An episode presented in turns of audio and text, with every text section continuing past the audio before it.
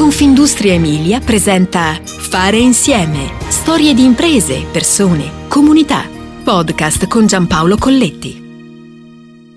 C'è una scena di Pulp Fiction, film di Quentin Tarantino, entrata nell'immaginario collettivo. Una frase che rappresenta un manifesto programmatico del fare e soprattutto del fare bene. Sono il signor Wolf, risolvo problemi. Ecco, se c'è una realtà che più di altre declina al meglio questo aspetto è proprio Paolo Castelli, leader nel mondo delle soluzioni di arredamento e degli oggetti d'arte, impegnato anche nei progetti contract per spazi residenziali e pubblici. Al centro c'è la progettazione e la realizzazione di soluzioni per hotel, teatri, banche, biblioteche, ville private, navi, musei e aeroporti, fino alla sfida titanica di Expo 2015, con l'interno del Padiglione Italia capolavoro del Made in Bologna. Un'esperienza incredibile, un grande orgoglio, è stato come costruire la Torre Eiffel, ricorda Castelli. Le sfide si affrontano con professionisti competenti e appassionati, puntando sul rispetto delle regole, sulle intuizioni che si legano necessariamente alle procedure, sul gioco di squadra. Già la squadra, persone che lavorano insieme in una logica multidisciplinare, perché anche in questo caso le soluzioni si trovano facendo rete e il Mr. Wolf è una prima persona plurale. Così Paolo Castelli diventa una storia internazionale. 140 anni di ricerca dall'Italia al resto del mondo. Non c'è una bacchetta magica, tutto parte sempre dalle persone che fanno la differenza. D'altronde quando si gestiscono progetti di una tale complessità come facciamo noi, il capitale umano è tutto. Non è solo un tema di competenze, c'entra l'affidabilità e per questo siamo dei problem solver. I progetti hanno intoppi per definizione e strada facendo noi troviamo la risoluzione dei problemi in tempi rapidi. Così Paolo Castelli, bolognese, classe 1966, una laurea nel ramo economico della Facoltà di Scienze Politiche e un'esperienza negli Stati Uniti. Poi il rientro in Italia. Da sempre Castelli definisce l'artigianato come arte e punta sulla filiera composta da una rete di artigiani, artisti e designer al lavoro insieme. Nel mare tempestoso, segnato dalle forti accelerazioni del mercato, Castelli ha mantenuto la barra dritta, puntando la bussola sempre in quell'area ibrida che lega l'artigianato all'industria.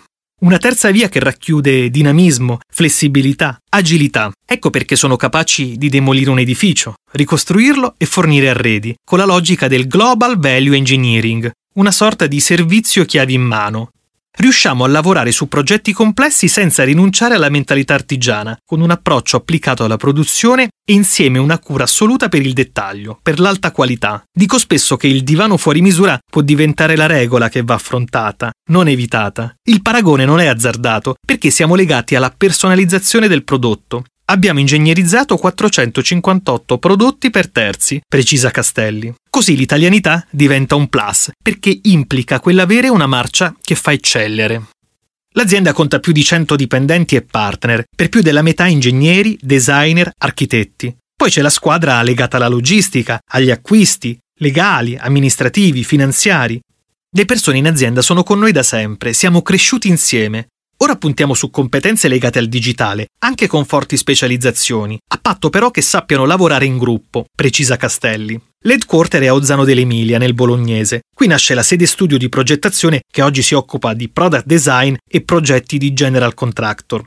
Poi c'è lo showroom nel cuore del prestigioso distretto milanese di Brera e una divisione marina a Carrara per la gestione delle forniture navali. Ma il perimetro va ben oltre i confini nazionali. Nel 2018 l'approdo a Parigi con l'apertura dello showroom nel Marais, recentemente trasferito al prestigioso Boulevard Saint-Germain. Poi nel 2019 l'apertura della sede a Londra, in grado di gestire importanti progetti. Ma in realtà prima di essere una società, Paolo Castelli rappresenta la storia di una famiglia che ha costruito questa impresa subito dopo l'unità d'Italia.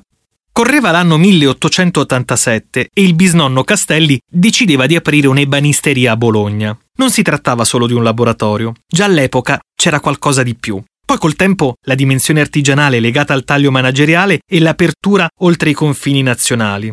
Nel 1994 il giovane Paolo, pronipote di Castelli e il penultimo di sette fratelli, ha integrato l'azienda di tendaggi Modular con la società specializzata in arredo e design Domodinamica. Da qui la nascita dell'attuale Paolo Castelli SPA.